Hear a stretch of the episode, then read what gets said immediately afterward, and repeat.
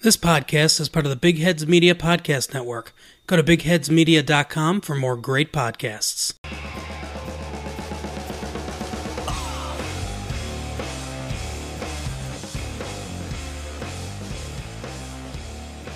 everyone, and welcome back to the Franchise Tag Sports Podcast. I'm your host, Eric Salas, and today I have a guest, and uh, his name is Chris. You want to say hi? Hey guys, how's it going? Uh, so, Chris is a really good friend of mine. Uh, we've been friends since middle school, and to this day, um, we talk about football like all the time. So, I figured I'd have you on so we could talk about what week was this? I don't even pre- I didn't even prepare for myself. Week- Eleven. Week 11. Week yeah. 11. Okay, so we're going to talk all things week 11 today. Um, did you watch the game last night, the Thursday night game? The Thursday night game? Yeah, it was Bears uh, Vikings. Uh, yes, I did see. I saw that. Yeah. Okay, so I wanted to start with that game first. Um, I actually, I wasn't even prepared at all to jump in. So let me uh, let me get the week 11 stats. I know it's really unprofessional of me, so let's do that. NFL scores. It was a pretty bad game to say the least. Like it was just a manhandling by the Bears. It, was the Khalil Mack show. That's Oh yeah, oh yeah, oh yeah. Whenever he's out there, it's the Khalil Mack show. But anyway, let's uh, we'll start with that. So the Chicago Bears move on to seven and three. The Minnesota Vikings move on to five, four, and one. And it's not a good look for the Vikings, especially against a division rival. Um, they're, again, they're trying to make the playoffs, and they just got, got off a bye, so they had more than enough time to prepare for Khalil Mack, and they just didn't show up at all. So, what, what do you think about the, that game as like as a whole? Because you know, last year the Vikings were one game away from making the Super Bowl to a team that now has like a subpar record. So, what do you think of that? Especially this division as a whole. What do you think? I mean, usually this this division is one of those weird divisions where you never know who's who's gonna take it. I mean, because it has what? It has the Packers in it. Yeah, p- And the uh, Lions. Lions, Bears, Vikings, and Packers. Packers, yeah. I mean, there it's it's a it's a weird division. I mean, I feel like with adding Khalil Mack, that that defense is just that's what they needed. Because I mean, you have what is it, Eddie Jackson, who got was that his name, the guy that got the pick six. He got the last pick. Yeah, pretty much to solidify the game from there. I mean, of like and he's all season he's been doing stuff like that. He's getting fumble recoveries, interceptions. I mean, their secondary they have Amukamara too, who's been pretty solid. as a Giants fan, I miss him so much. he's, he, I mean, we shouldn't yeah, have let him go, but like at the same time, it was around the post era of the Super Bowl where we were Mhm. trying to build a different kind of team at that point.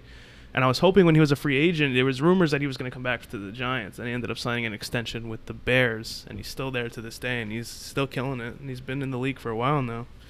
I know. He's not as old as you think. I think he's like in his early 30s. I know. It feels like he's been there for. So that means he was like extremely young when he won those Super Bowls, those two Yeah. Super Bowls. So yeah. Um, so I don't think I said the final score, but it was 25 to 20. Bears took the victory, and like we mentioned before, it's pre- it was pretty much the Khalil Mack show. And um, this dude was insane. I don't know if you saw that clip, but um, he came off the edge, and I forgot the name of their left tackle. But uh, he pretty much took one hand. The guy is like 320 pounds, and just shoved him to the ground.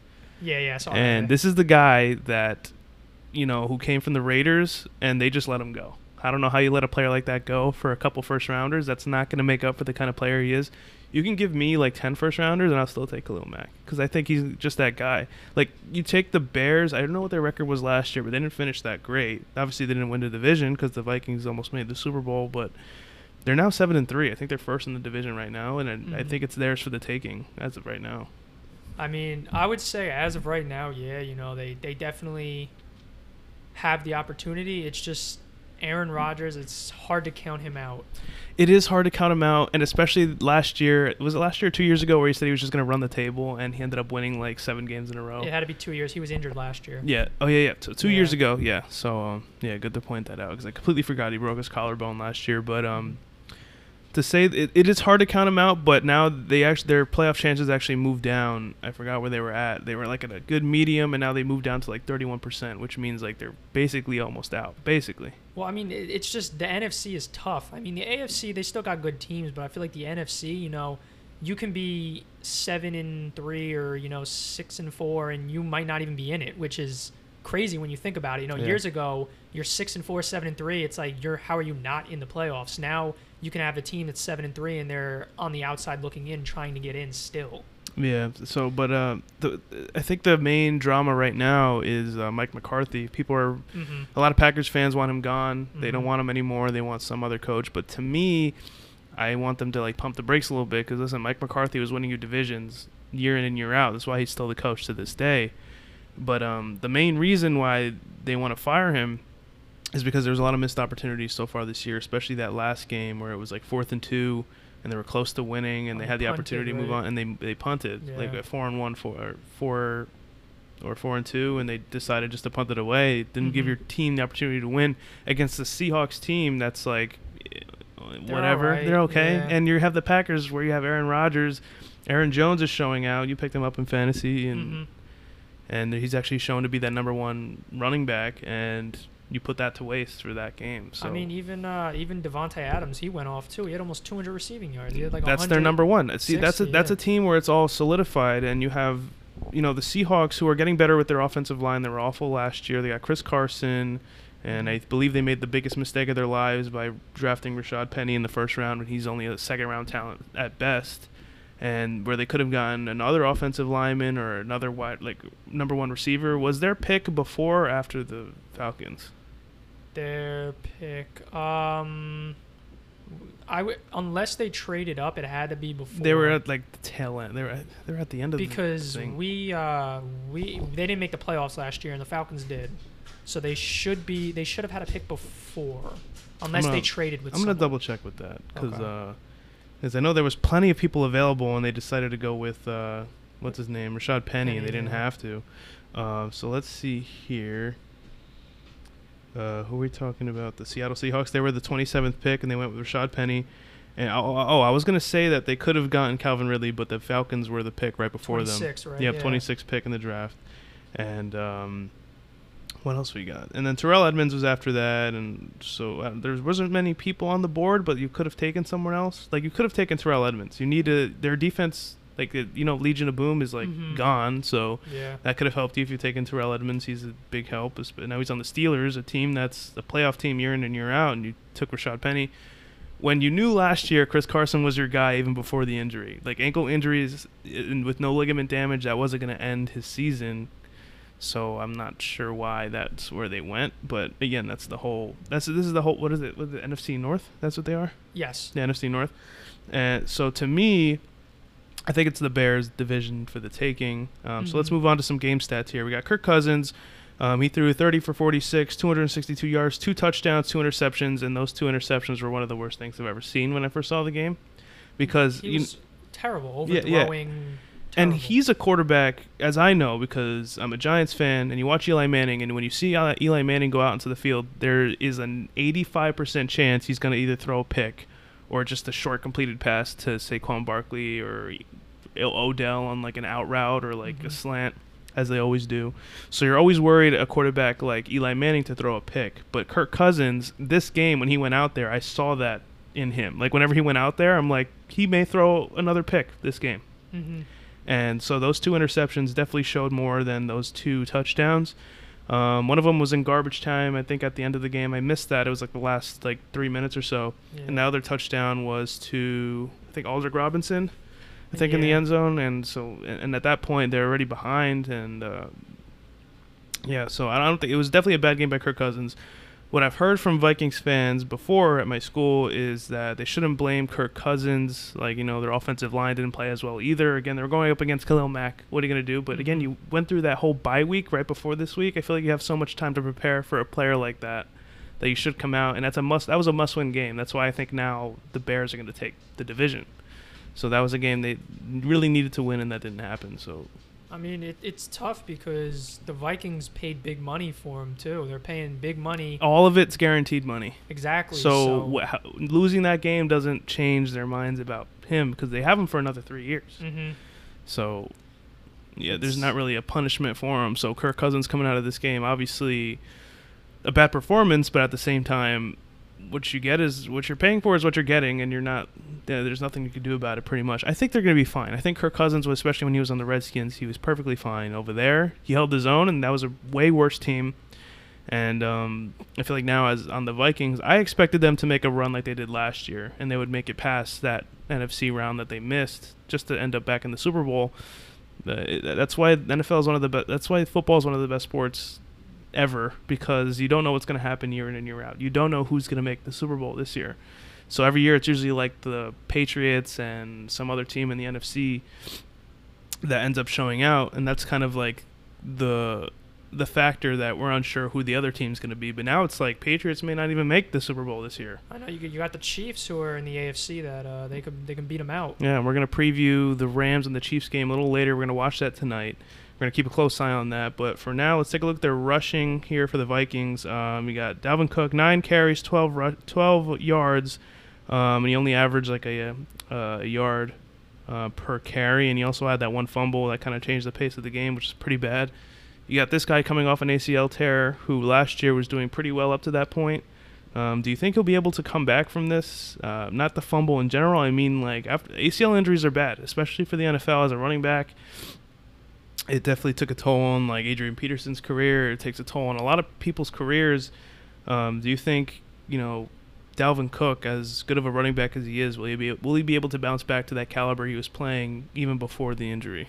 I mean, I think an important factor is uh, his his age. He's very young. If you remember Jamaal uh, Charles, he tore his ACL and then he came back the next year and it, it was a non-contact. He just went to cut. His knee gave out. He tore exact same ACL. They, they, literally had the same injury, like yeah. non-contact, nothing. They were just making so, a cut. I mean, I. but that like changed his career for forever because now Kareem Hunt's the guy over there, yeah. and he ended up going to the Broncos. He didn't have the role that he wanted, and then he was picked up by the Jaguars when Leonard Fournette went down with an injury, and they just cut him. So Mhm. that again, it changes your career. That one simple injury can change everything. So do you think he'll be able to play back to the caliber he was before? It's only his second year. Yeah, I mean, I, I think he can. I think as long as you know he's in the right mindset, he's gonna he's gonna get there. It's it's a tough recovery. I mean, you know, he's cleared to play, but that doesn't mean he's hundred percent. There's there's still gonna be you know times you're gonna make a cut and you're gonna feel it. You're you're not gonna be able. You know, maybe your leg will give out. There's gonna be issues that go on. It's not gonna just you know be all right. That's that's a that's an injury that that goes with you your whole life. It carries forever. And as a person, I tore my ACL as well. Not nothing with football. It was actually after, which is Mhm. very strange. I've told this story hundreds of times. But anyway, I tore my ACL, and to this day, it it sucks. It gets sore all the time, and it's a ligament. It's not a bone. So Yeah. and the, again, that's it's really tough. And then, well, on the other on the other the bright side of the Vikings, they have Latavius Murray. They don't have Jerick McKinnon anymore. He tore his ACL. Also, Mhm. he's playing over there for the Niners in San Francisco. And I think Latavius Murray is. I think he can carry that workload even when Dalvin Cook's not there. He definitely did last year, especially when Dalvin Cook was out for the season. And again, they almost made the Super Bowl. Um, so, do you think if Dalvin Cook doesn't get back to the way he was, I personally think he will. Do you think Latavius Murray will be able to carry that load, if that so happens, like he needs to fulfill that role? I mean, I think he could. He, he's one of those like odd running backs that he was in uh, Oakland before, right? He was in Oakland, and he was one of the better running backs in the league at that point. Yeah, like he, he kind of like you know a, a guy that you don't hear of. You know, you hear like Saquon Barkley, Kareem Hunt. You got uh, you know Leonard Fournette. You hear these names coming out of school. You didn't you didn't really hear of Latavius Murray. He, He is just, an older guy, also, so Yeah, he- some people are like worried that you know you need a good running back in this league. It's changing the game. Like you got oh, running Oh, backs yeah. being drafted by the, by the first five picks in the draft now, and back then it was always second round picks, third round picks. That's how you get your running backs, and it's once in a lifetime talents that are that are the ones being drafted within the top ten who are running backs, usually defensive players or quarterbacks. Like the last per, I think whoever set that trend first was I think Todd Gurley. Mhm, And from then on, everyone was like, you got Leonard Fournette, Saquon Barkley being drafted in the first five picks. mhm. And I think the first person, like, again, it's generational talents. People, you drafted Adrian Peterson. I think he was 2007 draft, I think. From what I know, he was the seventh pick. And that was the last time running backs were even picked within that time. So, yeah. um, you know, you know, running backs are changing the game. So hopefully that'll help them out a lot. Let's move on to the receiving game here. Got Stefon Diggs having a pretty good game. Uh, 13 receptions, 126 yards, and a touchdown. He averaged 9.7 yards per catch. Um, this guy's just really, really good coming out of Maryland. Um, him and Adam Thielen, or I think I saw a stat during that game. It says They have the most yards uh, within two wide receivers on the same team Mhm. since Reggie Wayne and I forgot his other name. The Was other it guy. Marvin Harrison? Was that? It yeah, I think? Marvin Harrison, and that's that's honestly crazy. Oh no! Wait a minute. It was a tight end. It was Dallas Clark. Dallas Clark, you got it. it Yeah, yeah. It was some weird white name. Yeah. But but yeah, I think that that's crazy. And for a team that's five four and one, that's that's not good to hear because when they when the Colts still had Reggie Wayne, Dallas Clark, and they had Peyton Manning at the time, they were winning a Super Bowl. Yeah. So I feel like if you have all these weapons, I feel like there's really no excuse as to why you're not winning these games. And this was again, this was a must-win game. Like you could, you can't like this is a game as a statement to your division. Like oh, we can still compete here. Yeah, but um, it didn't happen. So we'll move on to Adam Thielen, um, the other guy as we mentioned before. He had seven receptions, 66 yards, did not reach 100 yards like he did the first eight games of the season. To me, that's just absurd, and I don't think this guy will ever be considered one of the top receivers in the game for the lone fact that he's white.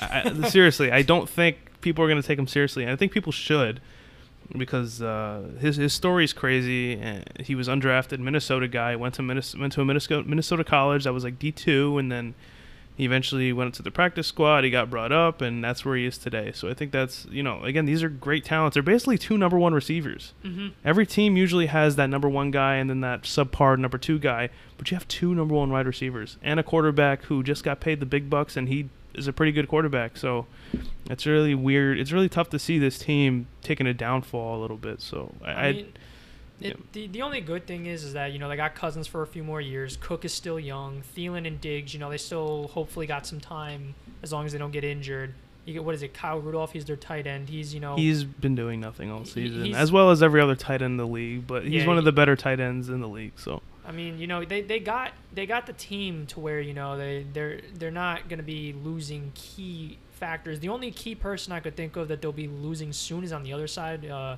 Xavier Rhodes. That's it. He's you know getting. is he still out? Uh, I think he was playing. I think he was Okay, playing. I wasn't sure. I actually didn't hear any updates when he came back from injury. But, but he's like the he's one of their big guys on defense. That I mean, you know, That's another thing. it. You have an elite defense who was in the top with Jacksonville, who's now bad. So the whole Yeah. league pretty much flipped upside down this year. Now you have the Bears, who had a subpar defense, turn into a better defense because you add the Khalil Mack, and then you have the Vikings, who already had Everson Griffen, Linval Joseph, Harrison Smith, Anthony Barr, who's been out for a while, Sendejo, all these names, all Pro Bowlers. hmm And you mean to tell me you're five, four, and one? That's actually not good at all. yeah, it's, That's not. That's not a good sign. it it's is not a good sign. I mean, you know, especially last year with the run that they had, it's basically the same defense. It's not like you know Philly. Nothing has changed. They uh, they made some minor differences. Who did they sign coming on? I think from the Bengals. What was his name? Was it Iloka? Iloka. Uh, it was. Yeah, they signed him. So I and I don't I don't think he's playing this year because he's on an injury, but that's a big piece. Mhm. And they didn't really make much changes. Again, th- where they they changed their quarterback, that was about it. And that was the big change they needed to make to make the Super Bowl. And now they're not even in that position right now. Well, what's tough too is, I mean, you would know that they lost Shurmur. He was their play caller for their offense. That's he was. that that. I mean, you know, and we're gonna talk about him later with the Giants. I think he's a perfect fit for them. But you know, I mean, you got you know your offensive coordinator. It's the same thing. You know, as a Falcons fan, we saw the same thing with Shanahan. I was just gonna say that. Yeah, Shanahan Shanahan left is amazing. He's gonna our- end up winning Super Bowls within the next five Oh years. Oh yeah, like I'm our- telling you. Shanahan left, and our offense, you know, same weapons. We got more. We have know, we Sarkisian now, who's not, who's one of the worst play callers in the league. Honestly, I mean, you know, I'm You're not. lucky to have Dan Quinn because he's the one who's like, you listen, Sarkisian, you know, we need to run these plays instead of the ones you want to do because he's Yeah. holding it down. He's a good coach. I mean, and you know, I'm not a huge fan of Sarkisian. You know, I'm not going to sit here and bash that my team. You know, I'm still a fan, but you know, we. I think what's tough, and he's in a tough position because you know, you had, you had Kyle Shanahan, who's like a mastermind on offense. He's literally, he's literally like him and Sean McVay are like, that, that's it. like, Like, literally the same person, and they were both on the Redskins at one point. Mhm. So and then you know you you have that, and then it's kind of hard to to top that. So now anything behind that, you know, we still have the talent, but the play calling. When you have like you know an A plus play caller, you can't beat that. So now you know anyone coming in, it could be the second best guy where people won't be a you know happy about it because they're like, oh well, Shanahan was averaging 30 points a game, right. Matt Ryan was MVP, you know, Julio's putting up all these numbers. Now people are just complaining because it's not it's not that. Yeah, so I definitely do think offensive coordinators are a big part of your offense, and that's changing everything around. Like if Pat Shurmur was still around and you ended up acquiring Kirk Cousins, I don't. I don't think they would lose more than two games this year. I, They- I it honestly would- think so. I mean, you know, as much as Eli's been having issues under him, he's not the offensive coordinator. yeah. He's he's. I think the offense. That's why everyone's been- putting the blame on Eli now, Yeah. not the offensive line. The offensive line's actually better than it was before, and you have a, all new coaching. The Giants did everything the fans and everyone asked them to do. Yep. They just got to put it together, and they're like two pieces away, I think, from Well- well, being yeah, a I caliber mean, team. They everyone was basically saying, you know, going through social media, hearing on radios, people were saying, "Don't screw it up, get Barkley." You know, because there was a talk that they may be getting. Uh, you think about it now, that was one of the best decisions they probably could have ever made. Oh, right now he's he's even though you know the line is they're not as bad as they were, but they're not you know a top line. Yeah. But him running behind that line is a, he's amazing. Imagine him having like the Colts have one of the best lines in the league right now. If they had a line like that, because there were rumored we were going to get Quenton Nelson, like we were going to trade down with the Bills. hmm We did end up doing that because I think Shurmur is a running back guy. That's why they got Mhm. Dalvin Cook in the second round. He was one of he was the big part and the reason why they got Dalvin Cook. And you see where they went. So when he was going down that same route, grabbing Saquon Barkley, again that shows how big of a difference an offensive coordinator can make. Mike Zimmer can only do so much, and he's an amazing coach. I think he's Mhm. fantastic. And um, but anyway, we'll move on here. But that, that was pretty much our point. Was offensive coordinators are a big part of an offense, obviously. Uh, but some people overlook that because their head coach is still around. That that doesn't make much of a difference. But um, we got Aldrick Robinson, not doing much, but he did reach the end zone and it was in uh, pretty much garbage time. Uh, two receptions, 24 yards, and a touchdown. Everyone else was pretty quiet for the most part. And I want to talk about their defense for just a second. They didn't do too bad, but you got Eric Kendricks uh, making 12 tackles on the day. You got Harrison Smith, uh, seven tackles. He's obviously a great player. And then you got we forgot Trae Waynes. He's also a part of this defense. Oh, Xavier yeah. Rhodes did play. I'm just double checking on that. He had five tackles. Um, and yeah, so Barr is out. He's making a big difference. And I didn't think Anthony Barr would be, be a big difference on the defense. They didn't do too bad. They also uh, think about it on the offensive end for the Bears. They also threw two interceptions. Mitch Trubisky threw Mhm. two. So think about it. Both defense are playing pretty well. It was just those offenses that are pretty tough. Yeah, it's it, that- that game came down to who could produce. That's what it did on offense. Who can produce? Because This is really an offensive game for the taking. Like anyone could have showed out, and I, that's why I thought the Vikings were going to do it. They got two number one wide receivers, and you got the Bears who just acquired like almost all five of their receivers that they have on that offense, or j- just got signed in the offseason. yeah, Like none of who they had last year was on that roster now. yeah. I mean, they who who's considered their number one? Their number one is, uh, what's his name? Robinson, Allen Robinson, Allen. Oh, that's right, Allen Robinson. and then- he's not a number one guy, especially well, when he was he was in Jacksonville. when he was in Jacksonville. He was the number one guy, but look at them now; they still can't find that number one guy. Yeah, I mean, well, because who else is it? It's is Gabriel Taylor Gabriel. the second or third? What is what is he? Considered? He was the third because the second was what's his name. I could always double check. We're pretty much done going over the Viking side of everything. Um, oh, Tarik Cohen's basically their number two, and he's a running yeah, back. yeah. But um, who do they have? Anthony Miller's getting more involved. He had a touchdown Mhm. that game. Taylor Gabriel, um, Trey Burton's basically their number two, three Oh, guy. yeah. And yeah, so talking about the Bears, I'll actually go over their offense now. So we'll transition that over. Uh, so you got Mitch Trubisky, who is really, really good at using his legs. He doesn't get enough credit for being a rushing quarterback. I think everyone looks at just Cam Newton and Russell Wilson who could do that, but Mr. Trubisky's doing the exact same thing, and he'll run through you. He's a tough guy. Well, and yeah, there were there was some stat that they came up with the game that he was actually averaging more yards per carry than Cam Newton, yeah, and and he's no, and nobody's talking about it. yeah, Nobody. he- he- that's the first time I heard that. There was a there was a game I forgot who they were going up against. It was like a week or two ago. I don't think I went over this that week, but he ran like he kept the ball. He ran to the right side of the side, like right the right side of the field to the sideline, and didn't see anything. So he ran all the way back left and then scored. hmm And that's a quarterback who can run. And you know I think people he'll he won't get the credit just because coming out of college, what did he play like only a couple one games? season, yeah, Yeah, one season. At Carolina, Yeah, exactly. And then the Bears traded up to get him, and I think that was something they definitely needed to do. Um, but so he went for 20 for 31, 165 yards, a touchdown, and again the two picks. And this is the kind of season Mr. Trubisky was having last year, where he couldn't really produce. He was just a rookie, hmm and um, he's doing much better now, especially using his legs. But again, this was another type of offense where they weren't doing too great. and it was pretty much the battle of defenses, and the Bears came out on top. And so we'll take a look at their rushing game here. Well, give me one second. All right. Okay, so you got Jordan Howard, um, 18 carries, 63 yards, three three um, and a half yards per carry, and I feel like that's every single game he's had this year is at least almost 20 carries and only 50 to 60 yards per one, and you'll be lucky if he even entered the end zone. And um, I think they just need to unleash this guy. But then you have Tarik Cohen, who is extremely good. He's really, really fast. He's basically a receiver, and he could also run. So if you give him the ball, he's also doing well. So it's really hard to, you know, distinguish who is going to be their guy. Jordan Howard's a tougher. He's the tougher back, but every time he runs, like you know, when Zeke or Barkley would run and they hit a guy Mhm. and they never go down on their first hit, Mhm. Jordan Howard goes down every single first hit he gets. Mm-hmm.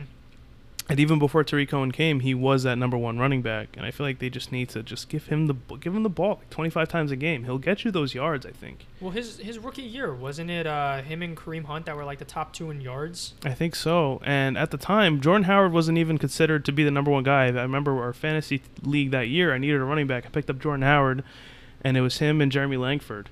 I don't know if you remember that. That was crazy. him, and Jeremy yeah. Langford was supposed to be the number one guy. Mm-hmm. Then you got Jordan Howard coming in. He took over. He was uh, he was getting like 20 carries a game, and he was they were winning games. They were doing okay, but he was the bright spot of that offense from their receiving core that wasn't good at all. But now you got Tarik Cohen in the mix, and you kind of like you need to find ways to give the, both these guys the ball because they're pretty good. But anyway, you got Mitch Trubisky, like I mentioned before, using his legs. 10 carries, 43 yards, four and a half yards a carry. And whenever I saw this guy run, it was pretty much like the defense had everyone covered. And then once he used his legs, it was like it pretty much gave him a new set of downs every single time because Yeah. he's able to make a play. So I think he's really good on his legs. If he can get really good at passing, because he, I think he had the most touchdowns in one game this whole season. What was Yeah, that? Six, yeah, touchdowns I in one game. Yeah. So this guy could play. It's just you know he's on and off some games, and this is one of his off games. You got Tarik Cohen, seven carries, twenty-seven uh, yards. He got more, he's more involved in the passing game, but he could run as well. And then uh, let's take a look at the receiving game here. Taylor Gabriel, seven receptions, fifty-two yards, seven and a half yards per carry, and. You know, do you seriously think Taylor Gabriel is a serviceable wide receiver in the game right now? Because you're again, you're a Falcons fan. He was on that team before. He was on that Super Bowl team. Mm-hmm. Um, do you think that's a bright spot in the receiving core for the Browns? Uh, not the Browns, the Bears, because he had the most targets and receptions this game by far. Everyone else had at least two or three receptions. I mean, he, he's one of those guys that you look at, and he's not a very big guy. I mean, so he, he he's very quick. There was a clip, uh, speaking of when he was on the Super Bowl team that, that year. You know, you had Malcolm Butler, who uh, you figured would be covering Julio Jones in that game. And one of the plays, he got matched up against Taylor Gabriel.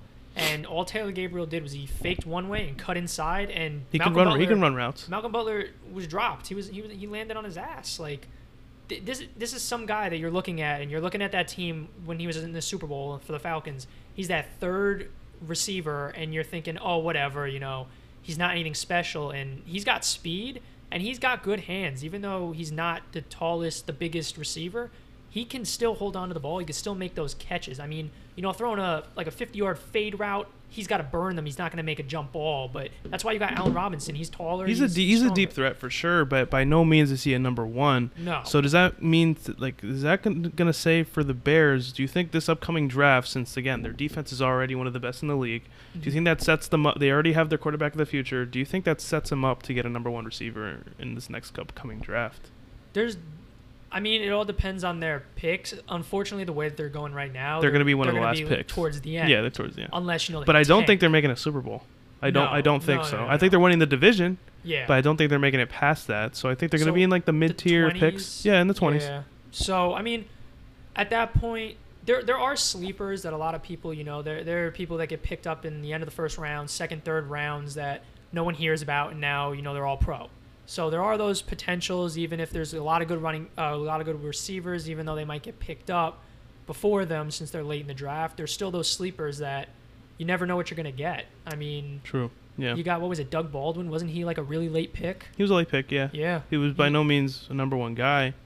and, he's kind of he's- proven he's himself. sl- yeah, but he's slowly heading out of that number one wide receiver kind of thing. Because what is it, Lockett? Because again, they're they're one they're Over? yeah, but they're and he got paid. Mm-hmm. Like wow, I don't- that's the last person I would pay on that offense. And yeah, they're now a run first again, and they don't even Mhm. have Marshawn Lynch anymore. So that's Well- changing it a little bit. Well, that's why uh, I feel like back to when you said they, they were drafting Penny, back to One of the worst picks to in that. that. I mean, even though you know, it, it wasn't a recommended pick. Pete Carroll is a run first offense, and you know there was a stat that uh, Russell Wilson was the leading the team in rushing yards last year as a quarterback.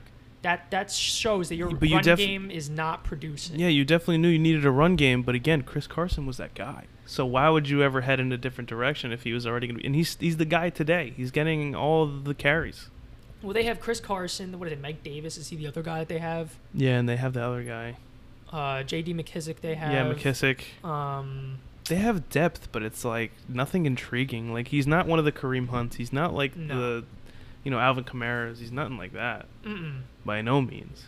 But um, here we'll keep talking about the Bears. We'll move on to the next game because we've been staying on this one for a little while. But you have uh, Allen Robinson, three receptions, 39 yards, a supposed number one receiver on that offense. I beg to differ. And then you got Anthony Miller, who gets involved a little bit, but he only had two. Re- I, I hate these kind of stats because it's kind of like you don't know who's going to get the ball. But he had two receptions, 25 yards, um, and a touchdown. He's more of that deep threat kind of guy. And then you got Tarik Cohen, three receptions, 23 yards. He's had better games.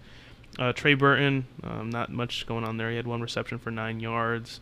Jordan Howard doesn't get involved in the passing game. He's only got one reception for two yards.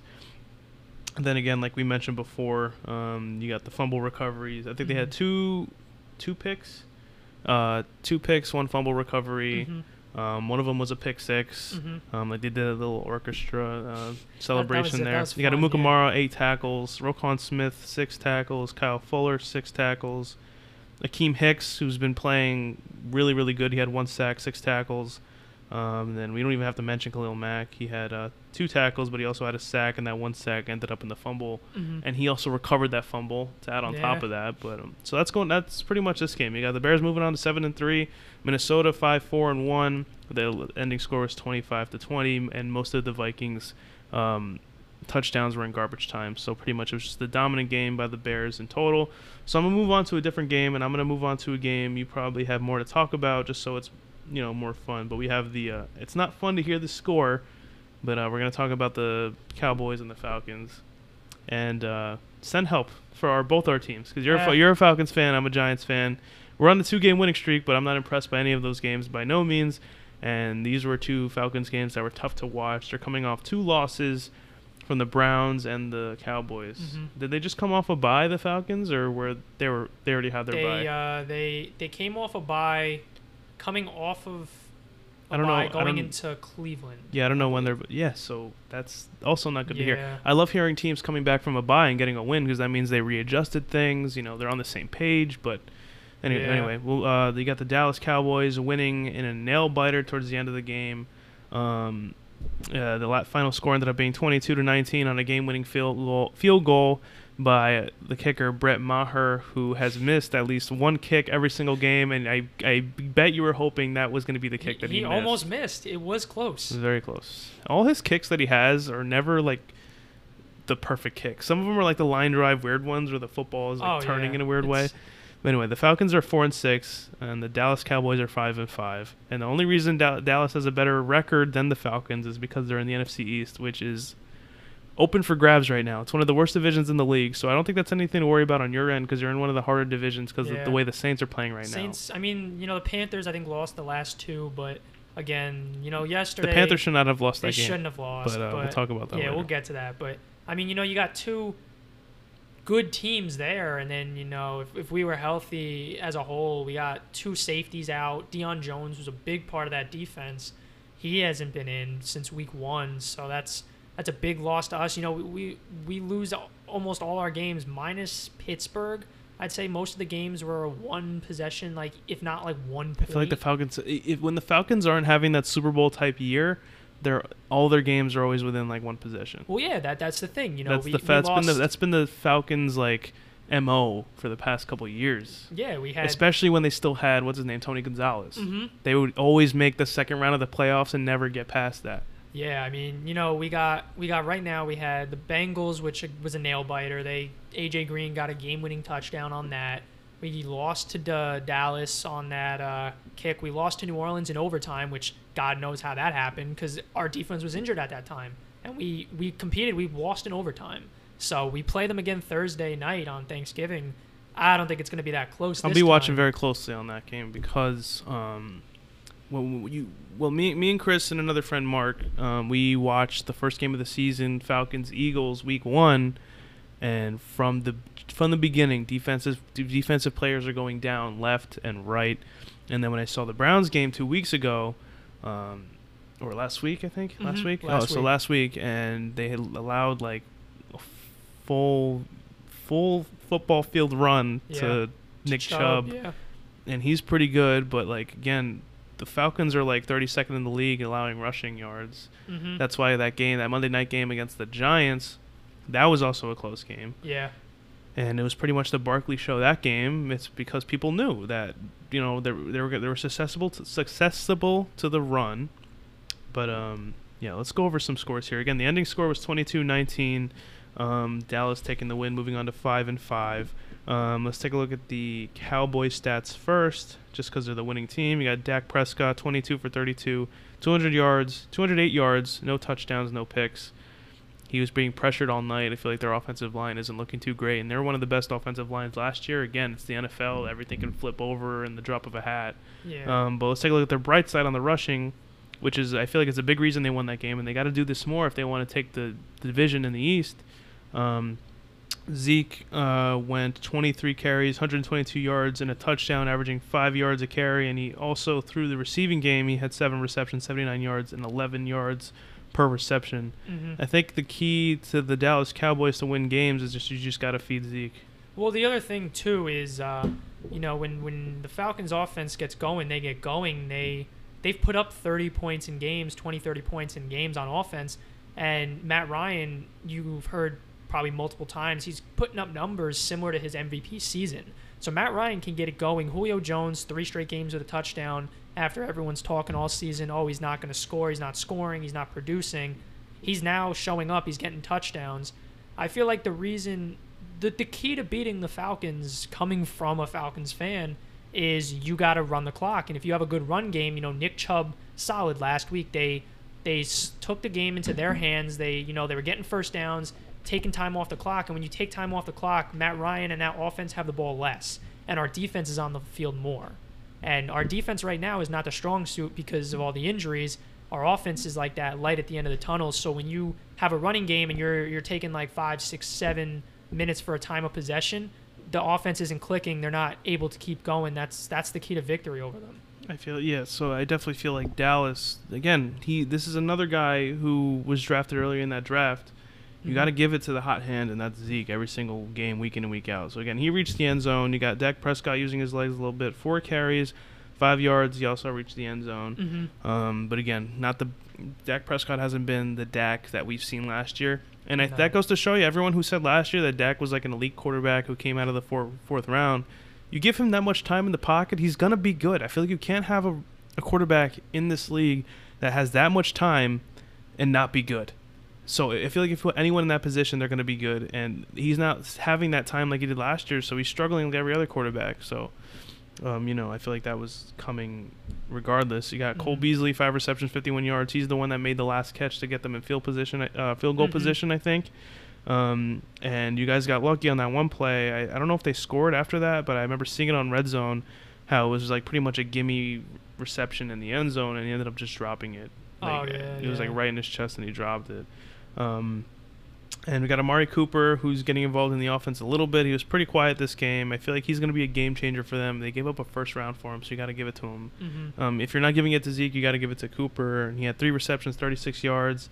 Um, that was pretty much it. That was pretty much it. Michael Gallup only had one reception for 10 yards, and we were hoping to see him be the number one receiver, and he wasn't, especially since they drafted him.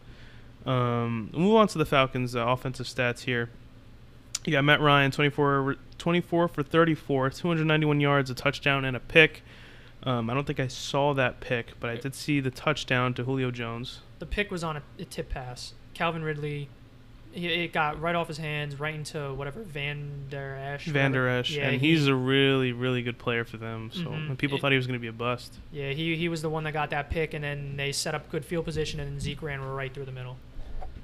Yeah. So uh, we got Tevin Coleman, who's filling in the role for Devonta Freeman, who is set to come back week 16 when they probably won't even matter at that point. Yeah. He's on IR right now, I think, with a back injury.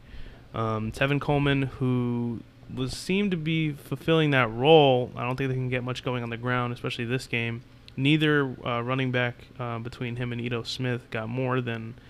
Um, they got they got pretty much both of them got less than ten carries, Mhm. and uh, Tevin Coleman had eight carries, fifty-eight yards, seven uh, seven uh, yards per carry, and so not much going on there. And then Ito Smith six carries, ten yards, and uh, a yard per carry. He's pretty much just trying to fulfill that role, help Tevin Coleman out a little bit because he was the passing back when Devin Cole uh, when um, Devonta Freeman was in the game. But um, take a look at the receiving game here. You got Julio Jones. He had a pretty big game, unfortunately resulting in a loss. But he had six receptions, 118 yards, 19.7 yards per catch, and one touchdown, including that one tackle off the punt. he was pretty much a free safety at that point, Yeah. and that dude's just huge. Yeah. So, you I know, mean, I he- think that was that was pretty good. That was crazy. But uh, was that a punt or was that no, a throw? no, it was, a, pick. It was a pick. It was gonna be a pick. It was going to be a pick, and he was running that route, and then he ended up going in that direction anyway. So he just used his momentum to make the Yeah. tackle, and that was just insane. This guy's just extremely talented, and um, he I feel like regardless, he's always going to be considered a number one receiver Yeah. um, over uh, like someone like Adam Thielen anyway, just because of his size. He's he's like that player in Madden you put like 99 overall, Yeah. Yeah. but unfortunately, th- this is only his second touchdown of the year, right? Third. Third, you Yeah. got. And t- last year he only had three. Mm-hmm. So hopefully he can get at least six by the end of the year. I think he's on pace for. Well, I mean, yeah, he he's gotten he didn't have any before, and then he got his first one against the Redskins where he fought for that one. He. Oh yeah, he's like I'm reaching the end zone. down. I don't care. I Yeah. don't. I'm this close. I'm not gonna fall right now. I mean, and he, he, had that one. Then he had one against the Browns, and then he had one yesterday against the uh, the Cowboys. But you see, why I feel like he's one of the top receivers, minus you know the stats support him. But one thing is, you know, everyone's saying throughout the season he didn't score up until whatever it was, week eight maybe, week nine, whatever it was, and he was still in the talk of one of the top, uh, one of the top receivers in the league, and he hadn't gotten a touchdown. And he's still, Yeah. you know, you don't hear people. He just puts up the yards. You, you don't hear people talking about, uh, you know, like I don't know, one of those like I I can't even think of anyone off the top of my head, but you know, y those receivers that have no touchdowns currently. There's quite a few because there's there's tons of receivers in the league, and you don't hear them getting talked about. You know, it's That's it's, why he's just too talented to count out. You can't count out Julio and, and they're like you know they have the, uh, the the videos of the top hundred players whenever they have the other players talk about them, and for him in specific, all the DBs they always say you never know what you're going to get out of him. You know he might have no touchdowns, he might not be getting a lot of looks during the game, but he can explode at any point in the game. He's had 300 yards in a game. That's something you hear out of Madden. You don't you don't do that in oh, he was on my fantasy team that year. Yeah, that year. like- but other than that game, he didn't do much after that. he didn't do much after but that. that's just the type of player like he is. He's just when he gets that opportunity, he's that good. Um, but anyway, you got Mohamed Sanu getting four receptions, 56 yards, and here's something I wanted to talk about really quickly. And then you got Calvin Ridley, three receptions, 32 yards. I feel like they're both trying to fight for that wide receiver two position, and it seemed like the first four weeks. Um, again, week one, there really wasn't any looks for Calvin Ridley, but after that, he reached. He was like the youngest player to get two, two, three touchdowns in a game. He, he was tied with Odell. Yeah, he was the youngest player to get three receptions in a game, three touchdowns in a game. So he was looking like to be that number one, number two guy, even with Julio Jones there. Like they were gonna be like you know like that, uh, you know like Stefon Diggs, like Adam Yeah. Thielen type role. But then he kind of quieted down a little bit. And then you got Mohamed Sanu getting mixed, getting mixed in there. Who do you think is more deser- deserving of that number two position? Again, Calvin Ridley's a rookie. He's an older guy. He's one of the older people in that draft because he was he stayed for his senior year at Bama, I think Yes. at Bama, and then Mohamed Sanu, who was on that again. He was on that Super Bowl team, and he was considered to be the number one guy, the number two guy. Sorry, and um, so who do you think needs to get the ball more in order to get the offense moving instead of giving it to Julio Jones every single time? I mean, Calvin Ridley can produce. That that showed he's got seven, eight touchdowns, whatever it is on the season. But I feel like Mohamed Sanu is one of those guys where he's sn- like he's sneaky good. He's not someone that you talk about all the time and you're just like, oh yeah, like Mohamed Sanu had a good game. He's the top receiver. But when he he comes in on those clutch times, you know, when it's a third down, Julio's getting double covered. You got someone coming down the middle and it's a tight throw. He comes down with it. He's one of those guys Yeah. that that hangs onto the ball and he'll he's reliable. I'm not saying Calvin Ridley's not reliable. I'm just saying Mohamed Sanu has been doing it for a little bit more time, so he's more, you know, he's got more of a connection with Matt Ryan than Calvin Ridley might now. So I think currently, you know, you got Mohamed Sanu on the outside and then Julio on the other side. Is I'd Ridley in the slot? I, I he gets. I thought put. Sanu was in the slot they and then they Ridley was on the alternate outside. it Yeah. because sometimes Julio's in the slot too. It all just depends on the formation. I, I know, but I definitely feel like Sanu can be dangerous in the slot, hmm and then Calvin Ridley, if you just unleash him a little bit, he's a really big outside threat. Well, that's that's the thing. You got Julio Jones. How do you not double cover him? And then you got Calvin Ridley, who's he got good hands, but he's speed too, so he can outrun That's that's DB. that's why it's like you got to give this guy the ball more because they're the best like threat since Roddy White and Julio Jones were in the league at the Yeah. same time, and it was at the tail end of Roddy White's career, Mhm. and then you got Julio Jones who's in his prime, yeah, not the tail end of his career, and then you got Calvin Ridley who is a rookie. There's plenty of time to progress here, so hopefully their offensive coordinator could put it together. But um, we got Austin Hooper, four receptions, 27 yards. Again, every tight end in the league isn't having the best year, so Yeah. that's why I definitely discussed with our group chat, our fantasy league, that we should just get rid of tight ends in general and put two flex Yeah. in there. So hopefully that happens. But um, do you think Austin Hooper is a more than serviceable tight end for the Falcons? And do, are you cons- what are you considering drafting in this year's upcoming draft? Do you think you should get a tight end that's like, kind of like a Travis Kelce slash Gronk type guy, or or should you go for like a defensive, also offensive player? I really don't know who the Falcons are looking to draft next year. Feel like they'll probably add a defensive player considering all the injuries they have this year. But what do you think? yeah. I mean, I think Austin Hooper. You know, he's he's a tight end. Most tight ends throughout the league, they don't put up unless you're like Gronk, Travis Kelce, Zach Ertz, uh, now Greg, Greg Kittle, George Kittle, George Kittle. George Kittle. was a beast. he's now you know coming out party this year. Other than those few that we named, there's there's not much consistently good talent. I so I feel like as a tight end, you know, Hooper, he's a big guy. He makes catches. It's not like he drops a lot. He's uh, he's a good blocker. It's He's a big boy. yeah. I, I think you know for what what we have him for, he's he's doing a good job. You don't you don't I need to get a so, superstar as a tight end. You got Julio Jones, Calvin Ridley. They're pretty Yeah. good. You got Coleman as a receiver and a running back. You got Freeman who can pound it up the middle. Like you got you got the talent. I don't think you need that superstar to try to find at a tight end. I don't think it's worth it. So that being said, do you think a defensive player in this year's draft would be more of a better thing to do than get an offensive player? Considering you just got a wide receiver, your your offensive line isn't bad at all. It's like middle of the pack, Mhm. and that's and again they all made the Super Bowl at one point, didn't win, but you just got a wide receiver who to complement Julio Jones. You got the quarterback for the next couple of years. He's getting Mhm. paid. You got Devonta Freeman coming back. He's one of the best in the league. Mhm. Everyone's forgetting because they only got to see him for two games out of the year. Do you Yeah. think a defensive player and what kind, what position do you think would help out this team? I mean, currently we have I'd say our best interior lineman. We got Grady Jarrett. He's he's been solid. I mean, you know, on the on a run defense, he's a big guy, so he he takes up he's he fills that gap and really gets in on runs. He's a he's a pressure. He gets into the face of quarterbacks, so I feel like he's good, but everyone else knows that. So Yep. he's more of our pressure guy. And you know, Vic Beasley, the year we went to the Super Bowl, he was crazy. I don't know. He had led the league in sacks. He was He's getting- actually not doing pretty well, not well this No, year at all. I that- think he just got a second sack or Sec- first yeah. second sack of the year, and Yeah. it's week eleven. he's he's not doing well. So he, you know, when we had Grady Jarrett and him producing, that was a great, like that was a great attack because they were like Beasley was coming as an outside linebacker, and then you had Grady Jarrett coming up the middle. They were coming from you know both ends. I, I feel like we need someone else. We need that extra pass rusher. So I fe- Definitely. I feel like that we need to we need to draft a pass rusher. You go you got you got Deion Jones as a linebacker who I think he's solid. I think you know by the end of his career he could be in the top. If like, you have at 10. least one solid linebacker, I think you're set. Because you have someone like Luke Kuechly, and who's you have Thomas Davis. Like Mhm. he's pretty. It's, he's. I think it's his last year this year. Yeah. So if you still have Luke Kuechly, you're gonna hold it down. And then, obviously, defense was a little bit of concern for the Falcons last year because they drafted Isaiah Oliver the second round. Mhm. He's a cornerback, um, coming out of Colorado. So I th- I definitely think they're gonna another pass rusher would help. Yeah. Um, so yeah, I think that's good. And so we'll move on to another game. Like we mentioned before, Vic Beasley isn't having the best game of his career. He had two sacks on the day, so he has three now. I yes I But he had one so, yeah. prior to that game, so that's a good sign. Yeah. Um, let's see here. Who's out for them right now? They they lost Right Keanu now? Neal to T- Keanu ACL. Neal, ACL. You got um, Ricardo Allen with an Achilles.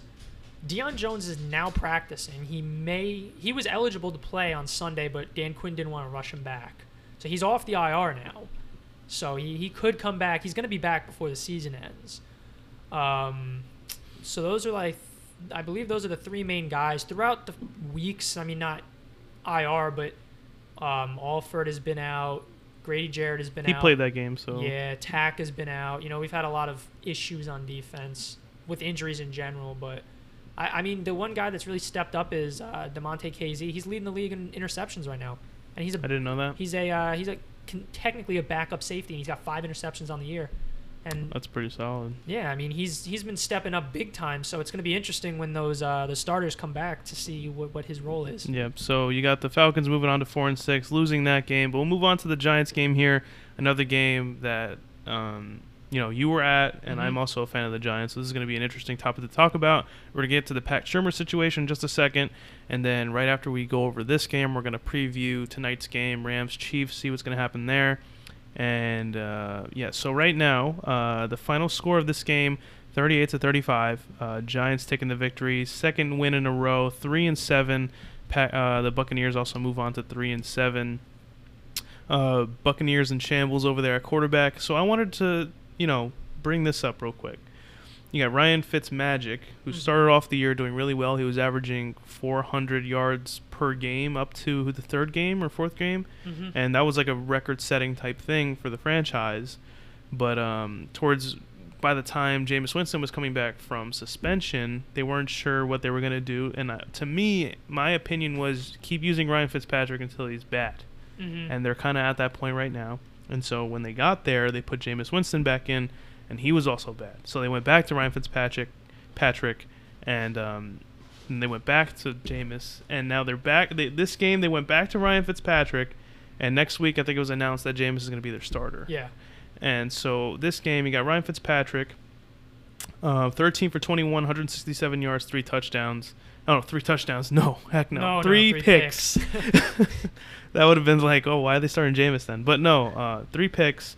So I, at that point, you're like, all right, Jameis, get in the game. And he had he went 12 for 16, 199 yards, two touchdowns and a pick. And clearly he's the better talent, but he's always in trouble off the field. Um, he always has those off games, and when he's off, he's way off. I think last last week he had four interceptions, and that's why they went back to Ryan Fitzpatrick. Yeah. Um, but you know, he put the Bucks in the best position to win this game towards the end because the Giants were letting up a bit on their defense. Mhm. They were up, I think, like 31 to like single digit numbers. It was uh I think at one point it was like 24-14 or 31-14 something like that. Yeah, so by half it was Yeah. already 14 to 7 and then by the third quarter um you know, Giants had another touchdown but they let up 10 points to I mean uh no, sorry. Uh it was 14 to 24. So they were Mhm. up by a lot and then they ended up giving up three touchdowns by the fourth quarter and Giants uh, somehow, you know, kept up the pace and he had they had two touchdowns. So um to me, what do you think their quarterback situation should end up being? Do you think they should move on from like again, Ryan Fitzpatrick's role at best is a backup. But what should they do with Jameis at this point? Do you think you should just leave him in the rest of the season, or do you think they should move on from him? Because again, he's still in a rookie contract. They'll they more than likely can let him go if they want to. What should they do? I don't I don't think they should keep him. I mean, you know, as the inner he was Falcons a fan first me, pick in the draft. the inner Falcons fan in me wants them to keep him because you know he's he's inconsistent. And it helps out the Falcons and everyone else in that division because if he has that off day, like you mentioned, he's off. He's So- when he's off, he's off. So if that's against a division team, the division team benefits off that. And you know, if he has off games for both the times he plays them because they play each other twice a year, that you know that that hurts. But I especially with him being on a rookie deal, I don't see them signing him to anything spectacular. You know, you have Matt Ryan, Aaron Rodgers. Um, who was the other guy? Wasn't there another one? Was it oh Jimmy Jimmy, G. Garoppolo? And then you got Derek Carr, uh, Matt Stafford on hundreds of million dollars Yeah, over, so over I- like five years. I mean, they. I don't see him getting a deal like that. The No. other guys, you know, yeah, I'm not saying those guys are all stars, Hall of Fame, great quarterbacks all the time, but you know, they they're the face of that that their team and they show up when they have to. I think most of those guys that we named have been like an MVP or like some you know on the Pro Bowl something along those lines. Has Jameis even been in that? I don't think I don't think ever. He's been in the Uh, league a few years, right? He, it's like his third, fourth year now. Yeah. And usually by the, your third year, you kind of got to show out a little bit. That's Yeah. the same thing that happened with Andrew Luck, and he did exactly that, and he's still Mhm. performing to this day on a high level. But you got Jameis Winston and Mar- Mar- Marcus Mariota. That was not a good draft for quarterbacks. I really thought Marcus Mariota was going to show out, yeah. but he's on and off on injuries. He, they have a new offensive coordinator. They have a new head coach, and it's not looking good for over there uh, for the Titans. But then you have the Bucks, who this is your first pick overall. I mean, they also had their what is their the second round pick Aguayo. kicker that they got rid of. Yeah, so that was a I mean, mistake. I, I don't know. I Still not on the team to this day. I know. Well, I mean, he's horrendous. Yeah, honestly, he- sucks, man. he he was he was just missing and missing, and it was, you know, it's. I don't think it's anyone should advise to pick a kicker that early. Yeah, no. So You know, I wouldn't they even were in the that. wrong state of mind in this draft. So I guess look, put, go, put, putting that hand in hand with Jameis, to me, I think there's still potential there. He was a number one pick, Mhm. right? So you have to take that with a grain of salt. It's not like he was like a mid first rounder and he's Mhm. kind of doing bad. He's a first pick in that draft. So to me, I think that you got to stop switching between Ryan Fitzpatrick and Jameis Winston. You're not going to win this division. No. It's not even close. No. Like you're not even in it. So why don't you just stick with Jameis? Throw him in there. He has trouble off the field, but if you can keep his head on straight on the field, there's no reason to get rid of him. So I think you should just let him play. Like if he throws five picks, you're not going to win the division. Just go for it and hope hope for the best. Again, he is your number one guy. He started for you the past three years. Why keeps alternating between a a, ti- a a quarterback who's only meant to be a backup and who's a journeyman, and he's like 35 years old Yeah. you're, there's no future there with Ryan Fitzpatrick. It's not his team. If anything, give Jameis a chance to figure out how he's going to play. I think you just got to let him play the rest of the season. Don't s- keep switching. I think Well, that's, their issue. That's the thing. When you go back and forth, especially as with a quarterback, that's the, you know the play caller of that offense. You know what that does to like a young guy's head? Like switching him out every now and then. It's never a guarantee who's going to win or not. Exactly, and I mean, you know, even with like team chemistry, you know, Fitzpatrick throws one way, he plays one way, where Jameis plays the complete opposite way. As a receiver, you know, Mike Evans, DeSean Jackson, O.J. Howard, you got these receivers out there who are playing every game. They have to keep adapting. How do you how do you keep up? You know, Ryan Fitzpatrick throws one way, where Jameis throws another. Yeah, you got Ryan It's- it's Fitzpatrick. first play of the game, I think, a couple weeks ago. He a huge play to DeSean Jackson. Mhm. So you got the guy like DeSean, DeSean Jackson who's expecting to play like that because he's a deep threat guy. He Oh, has yeah. been since the Eagles and the Redskins. And then you got Jameis Winston, whose favorite target is Mike Evans, who every year when I see him play, like this next ball is going to Mike Evans or Cameron Brate. But now Yeah. it's like OJ Howard's getting Yeah. involved. To me, I think you got, just got to leave Jameis in there, ride it out. I think it's his contract year, so if you're not going to give him any money after this, get rid of him Mhm. move on. You're gonna get a top pick. You're three and seven. You're up there with the Giants. I think the Giants are just under. I think Giants are projected to win at least five games this year. Okay. Um, and then you got the Bucks, who aren't guaranteed any wins. So yeah. I think you just got to go with it. If you got a high pick, go with the quarterback. I think this there's it's projected to be a better quarterback class than last year. Mm-hmm. And I think I'm gonna go over this one with I'm gonna go over this in a second on who the Giants to draft. When I think they're gonna projected to have the fifth pick, 4th Mhm. fifth pick, and we'll go over that in a second. But we'll look over their um, other stats here. You got Peyton Barber, 18 carries, 106 yards, and a touchdown. Most of that was in garbage time, I think, when they were scoring all those touchdowns at the end. So I don't think he was having a good game, regardless. And he's by far not a number one running back in that. Yes, it's in the Bucks. So Yeah. they could always draft a running back maybe if they're not going to keep Jameis. So again, keep Jameis in there. If he ends up doing well, you got to keep you keep your quarterback, you pay him, and you get to draft a running back in the first round. So I think that's a good setup for them. Um, and because Rodgers, I thought he was going to be the number one guy. He's not. He had three three carries, 15 yards. Um, take a look at receiving. You got Mike Evans going off, uh, six receptions, 120 yards, 20 yards per reception, and a touchdown. And that one touchdown is, again towards the end of the game when Mhm. things were tightening up a little bit. You got OJ Howard, five receptions, 78 yards. I think he's fulfilling the number one tight end role for them. Mhm. Um, it used to be Cameron Brate. Um, he's still involved. He had two receptions, 16 yards, but you know he's just you know they run double tight end. I think. Yeah. I think that's their offense. Adam Humphries, he is a big part of that offense when Jameis is playing. I feel like Ryan Fitzpatrick doesn't even look his way. I think Ryan Fitzpatrick's more of a Mike Evans, Chris Godwin guy, and then you have Jameis Winston, who is more of an Adam Humphries, um, you know, uh, what's his other guy, Mike Evans, yeah. and then DeSean Jackson really only gets involved when Ryan Fitzpatrick's in the game. So again, you can't keep changing quarterbacks because the, re- then you have the receivers who don't know how to adapt to that quarterback because whenever you switch over, you don't know where the ball's going. And then um, you got Chris Godwin, three receptions, 50 yards. DeSean Jackson, four four receptions, 38 yards. Um, I mentioned Cameron Brate, and that's pretty much it. And you know their defense wasn't too great. They're one of the worst defenses in the league. But yeah, move over to the Giants. I have a lot to talk about with them. Like I mentioned before, I'll say this right now. I think Pat Shurmur is an excellent fit for the head coaching job. I feel like people don't give him enough credit. Like he's on a team where they were just coming off, you know, they got a new GM. You got to get along with a new GM. You have to get along with every single player on this team and again, you know Odell Beckham, he's very dramatic and there was issues off the field during that interview with him and Lil Wayne, I think, and he was Yeah. saying how he didn't know if he liked being in New York. You got to deal with that. You got to deal with the Eli drama, and then you didn't think this would add on to it. But then you have Kyle Lauletta, their third string quarterback, who get who gets arrested for you know disobeying traffic laws, and so you got to deal with all this. It is New York. You're in the you know.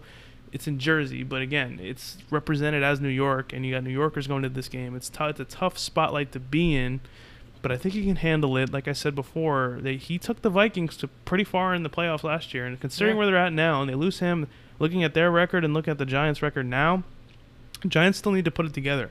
And they have a harder schedule this year. That year where they went 11 and 5 with Ben McAdoo, that was one of the easiest schedules in the league at that time. Mhm. That was like e- easily one of the easiest. And um, so I think he'll, he'll give him time. He has Saquon Barkley, who who looks to me as of right now is one of the best players in that draft, because you have Sam Darnold, who isn't performing too great. Um, again, he's a rookie; he'll improve. But um, he was injured. You got McCown going in. Then he got blown out by who? I forgot what, who they were versing, but they got oh by the Bills. the Bill. Oh my God. Yeah, bl- by, with Matt Barkley. Yeah, good night. Um, but then you have um, who else? Baker Mayfield. He's doing okay. He's I not doing bad. He's one of the better players in that draft. I think. I like Yeah. him, and he's giving the Browns some wins. Again, they were coming off two. One and six, one and fifteens, and then Yeah. like a They didn't. They didn't win like an 0 and last 6, year. 0 and 16. So you know he's giving you some wins, and um, he was the second pick. He got the third. Who was the third pick? I don't. I I know that there was somewhere in there was Josh Rosen and Josh Allen, right? They were Yeah, I'll take a look. there. Actually, I have it up on here. I don't know why I always forget. You got Baker, Saquon, Sam Darnold was the third to the Jets. They traded up right before the draft. That's how they got him. Denzel Ward was the fourth pick. I think Mhm. he's a good pick for the Browns. Also, you got the Broncos taking Bradley Chubb. He's doing okay. He's not too great. Quenton Nelson to the Colts. They now have like the number one, you know, offensive line in the league. Josh Allen, number seven. He has issues with his UCL, so they're having issues over there at quarterback. Roquan Smith for the Bears, he's pretty solid. Mike McGlinchey is a offensive tackle for the Niners. Josh Rosen at ten. And really quickly, um, I think Lamar Jackson going last in that first round was one of the worst things I've ever seen. I was surprised that he didn't get picked earlier. Did you see the way he played yesterday? And I, know, I want to talk about more of the Giants, but I'm just saying, like that, that guy can run. Like if he needs to throw, he will. But if he can, he could do like you know, like Pat Mahomes right now. He has one of the better arms in the league, and he could like run around and Mhm. like find ways to make a play. That's Lamar Jackson. And you took, you know, I, I definitely. It was rumored that Josh Rosen was going to go to the Giants, but I didn't want him, and for this reason, because now he's on the, the Cardinals and he's not doing much over there. So, you know, Well, with- I, I with- definitely think Lamar Jackson should have gotten picked before Josh Allen and Josh Rosen. Well, with Lamar Jackson, there were talks before the draft, and they were saying, you know, uh, Michael Vick was one of those guys where he had a thousand rushing yards as a quarterback. It was like unheard of at the time when he did it. He was weaving in and out of players. He he was okay at passing, but he was like a huge threat rushing. They were comparing him to, to yeah, Michael and there Vick. was a stat yesterday. He was the first quarterback of the season to have 100 yards on the ground. yeah, That's insane. Imagine if he played a full season. That's more than a thousand yards. exactly. He's he's got the talent. It's just it's one of those tough situations. It's like what the Giants are facing right now. Mhm. You have your franchise quarterback, and you don't want to get rid of him. Like, how do you how do you They do want to get rid of him, but I could see where they're coming from. There's a lot of people in panic right now, and I'm glad you brought this up because Eli last year, everyone was pointing fingers at the line. Mhm. Now you're pointing fingers at Eli, and rightfully so because he's not playing too well. He underthrows a lot. He can't run, and in this league now, like we mentioned before, Lamar Jackson getting drafted. It's a changed league. If you have a dual threat quarterback, you're pretty much set. Yeah, Eli Manning is not one of those guys. And only the couple guys that are left that are like that are Drew Brees and Tom Brady. You got Tom Brady still making Super Bowls. You got Drew Brees breaking records this year. Eli Manning isn't that guy. He's not on the TB12 diet. Drew Brees Yeah. is just a good leader, and he, you know, he's just one of those dark horse guys that can make plays. Again, Eli's not that guy. So I definitely think, like I mentioned before, and I'm, I want to bring it up now. I think one of the best quarterbacks that they have uh, at the moment to draft in this year's draft because I think Justin Herbert is staying for his senior year, so they're not going to have that opportunity. Um, I definitely think Will Grier, Nash Grier's brother, yeah, who plays for West Virginia, I think that would be pretty awesome. He's a Heisman candidate. yeah. Um, Tua is staying another year, so they're not Mhm. getting him. Um, so and then you got Drew Lock. I don't think he's as good as Will Grier. I think Will Grier has that like swag where he's like, you know, he can just throw dimes like without even thinking about it. So I think they they should get him next draft. I think he's a really good play for them. He's not much of a runner, but if he can run, he will. And New York's one of those teams where you need a throwing quarterback, and he could throw. mm-hmm. And um, and then he complements Saquon Barkley well. I think him and Odell will get along pretty well, and I think he can keep him sane. He's not gonna, you know, I think he's not too much trouble off the field. I think Will Grier is pretty solid. Um, and um, I think he can make a rapport with you know all their other other receivers as well. So if they can get Will Grier, they have a chance to win that NFC East next year. I think. I mean, the thing that's interesting too is there was the debate, like you brought up, where they're going to get Josh. Uh, was it Josh Rosen that there was a debate? There was rumors that if it wasn't going to be Darnold, they were going to get Rosen. Yeah, so you know they were they were. And I don't think they were even in the discussion to get Baker Mayfield. It wasn't even Baker Mayfield wasn't even projected to be the number one pick. Yeah, So it That was. was, you know, it, was- it was you know there was a constant battle of is it going to be a quarterback, is it going to be a running back? All all leading up to the draft, no one knew what was going to happen until the draft. And I feel like, in ways, you know, Barkley was a great pick. they took the best player available. That's what you have to do in the draft. These quarter this is projected to be one of the best quarterback drafts ever, but none of these quarterbacks are doing anything yet. Again, they're young. I'm not going to bash them, but Saquon Barkley is one of those yellow jacket, gold jacket guys who's Yeah. going to make the Hall of Fame because of how good he is. And you still have that opportunity, even though it's a downside that they're three and seven right now, and they're projected to be a way better team than they were last year. hmm Um, I still think they, they have this this opportunity again to get another quarterback. Yeah, so if anything, if anything, right now they're doing everything right. They're winning the two games in a row. They're still they're not tanking. I hate Yeah. people want people want people to tank. I don't want that. There's opportunity still there. Eli is currently the problem. He's done. He should have been done. And I think Saquon Barkley's that once in a lifetime talent. Definitely one of the best in that draft. That was the right decision. Do you think that was the right decision at the time, or do you think they should have gotten like a Darnold or Rosen at the time? Well, I mean, at, at the time, I, I wasn't looking too into it, but I, I mean, off of Well, when that number two came around, who'd you think was going to go by? I, I honestly thought that uh, I thought that they they were going to pick up a uh, quarterback because you know everyone was even though they blamed the offensive line, it was still Eli, Eli, Eli, and everyone was still looking at Eli. And like you know, as much as the uh, the Giants had issues on offense, their offensive line was part of the issue. So I I figured you know drafting. In, in like the aspects of it, drafting a running back, if you're not fixing a line, you're still going to have issues. Because Well, they did. They did sign Nate Solder to like a big contract, Yeah. so they were they were fixing some things in free agency. But to me, it was like you were either going to trade down with the Bills to get Quenton Nelson, Mhm. who would have been a good pick also, or you Yeah. get Saquon Barkley. So I feel like either of those situations would have been just fine. And either or, if they drafted Rosen or Darnold, nobody would have an opinion on them because they would have to sit behind Eli Manning the whole year. Yeah. So well, well, that's that's kind of like what happened with Mahomes. Mahomes was sitting behind Alex Smith because he was a rookie uh, last year, right? and they traded up to get him. Yeah. he was a rookie last year. So that's what happened. He he sat around for the first year, but uh, I remember seeing something. I don't know if it was Sports Center, NFL Live, NFL.com, whatever.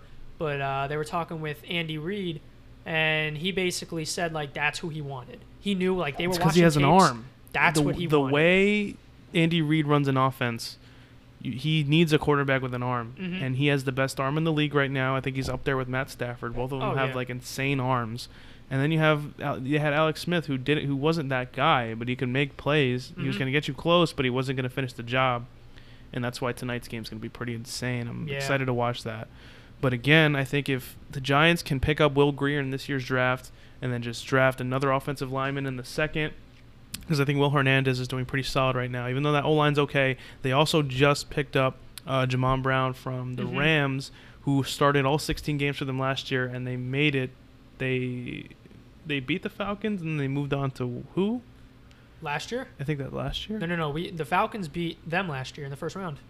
Oh yeah, yeah, yeah. I remember that. It was a close game. It was in Yeah. LA. Mhm. It was close, yeah. and but, that was uh, their first year with Sean McVay, Mhm. so it was kind of like they were testing the waters a little bit. yeah. and they made it that far. And Yeah. Jamon Brown started all those games, and that was the coming out party for Jared Goff, Todd Gurley, all these people, and he was a big part of that offense. And um, I watched him play um, against the San Francisco 40, uh, the 49ers um, on Monday Night Football, and he was blocking really, really well. And I think Nate Solder is okay. He's won Super Bowls. I was expecting better from him, Yeah. but they they have there's a lot of bright spots there. Um, their center's okay, and they got they just got rid of Ereck Flowers. Again, they're doing everything they need to do. They kept him longer than they should have Yeah. but they got rid of him. It's not like they're still keeping him now. I feel like their record wouldn't be what it is now with him there. Um, but I definitely do think if they could, sque- I don't, I don't want them to squeeze another year of Eli Manning. They just might. If they really want Justin Herbert, they might wait it out. But I think Will Grier is your best shot, and I think they could actually make a bit of a difference next year if they do grab him. But we'll go over um, the stats here. We kind of took a little tangent, but I wanted to talk about that. Eli Manning, 11 for 18. Um, he only he didn't complete one pass. No, that's only one pass he didn't complete. Yeah. Yeah. So that's pretty crazy. Had 231 yards, two touchdowns. Um, and then you had Saquon Barkley, of course, 27 carries, 142 yards, two touchdowns, five yards per carry. Him and Zeke are pretty much literally the same player. Yeah. It's pretty scary. Mm-hmm. And um, again, he's I think he was one of the best in the draft. He honestly, for me, um, and I think I told you guys in the, in the group chat, he was the guy I wanted to get drafted by the Giants, regardless of their offensive line. Um, I think he was the best player at the moment. And if they didn't have a good offensive line, if they made it better over time, he's playing so well even with this okay line.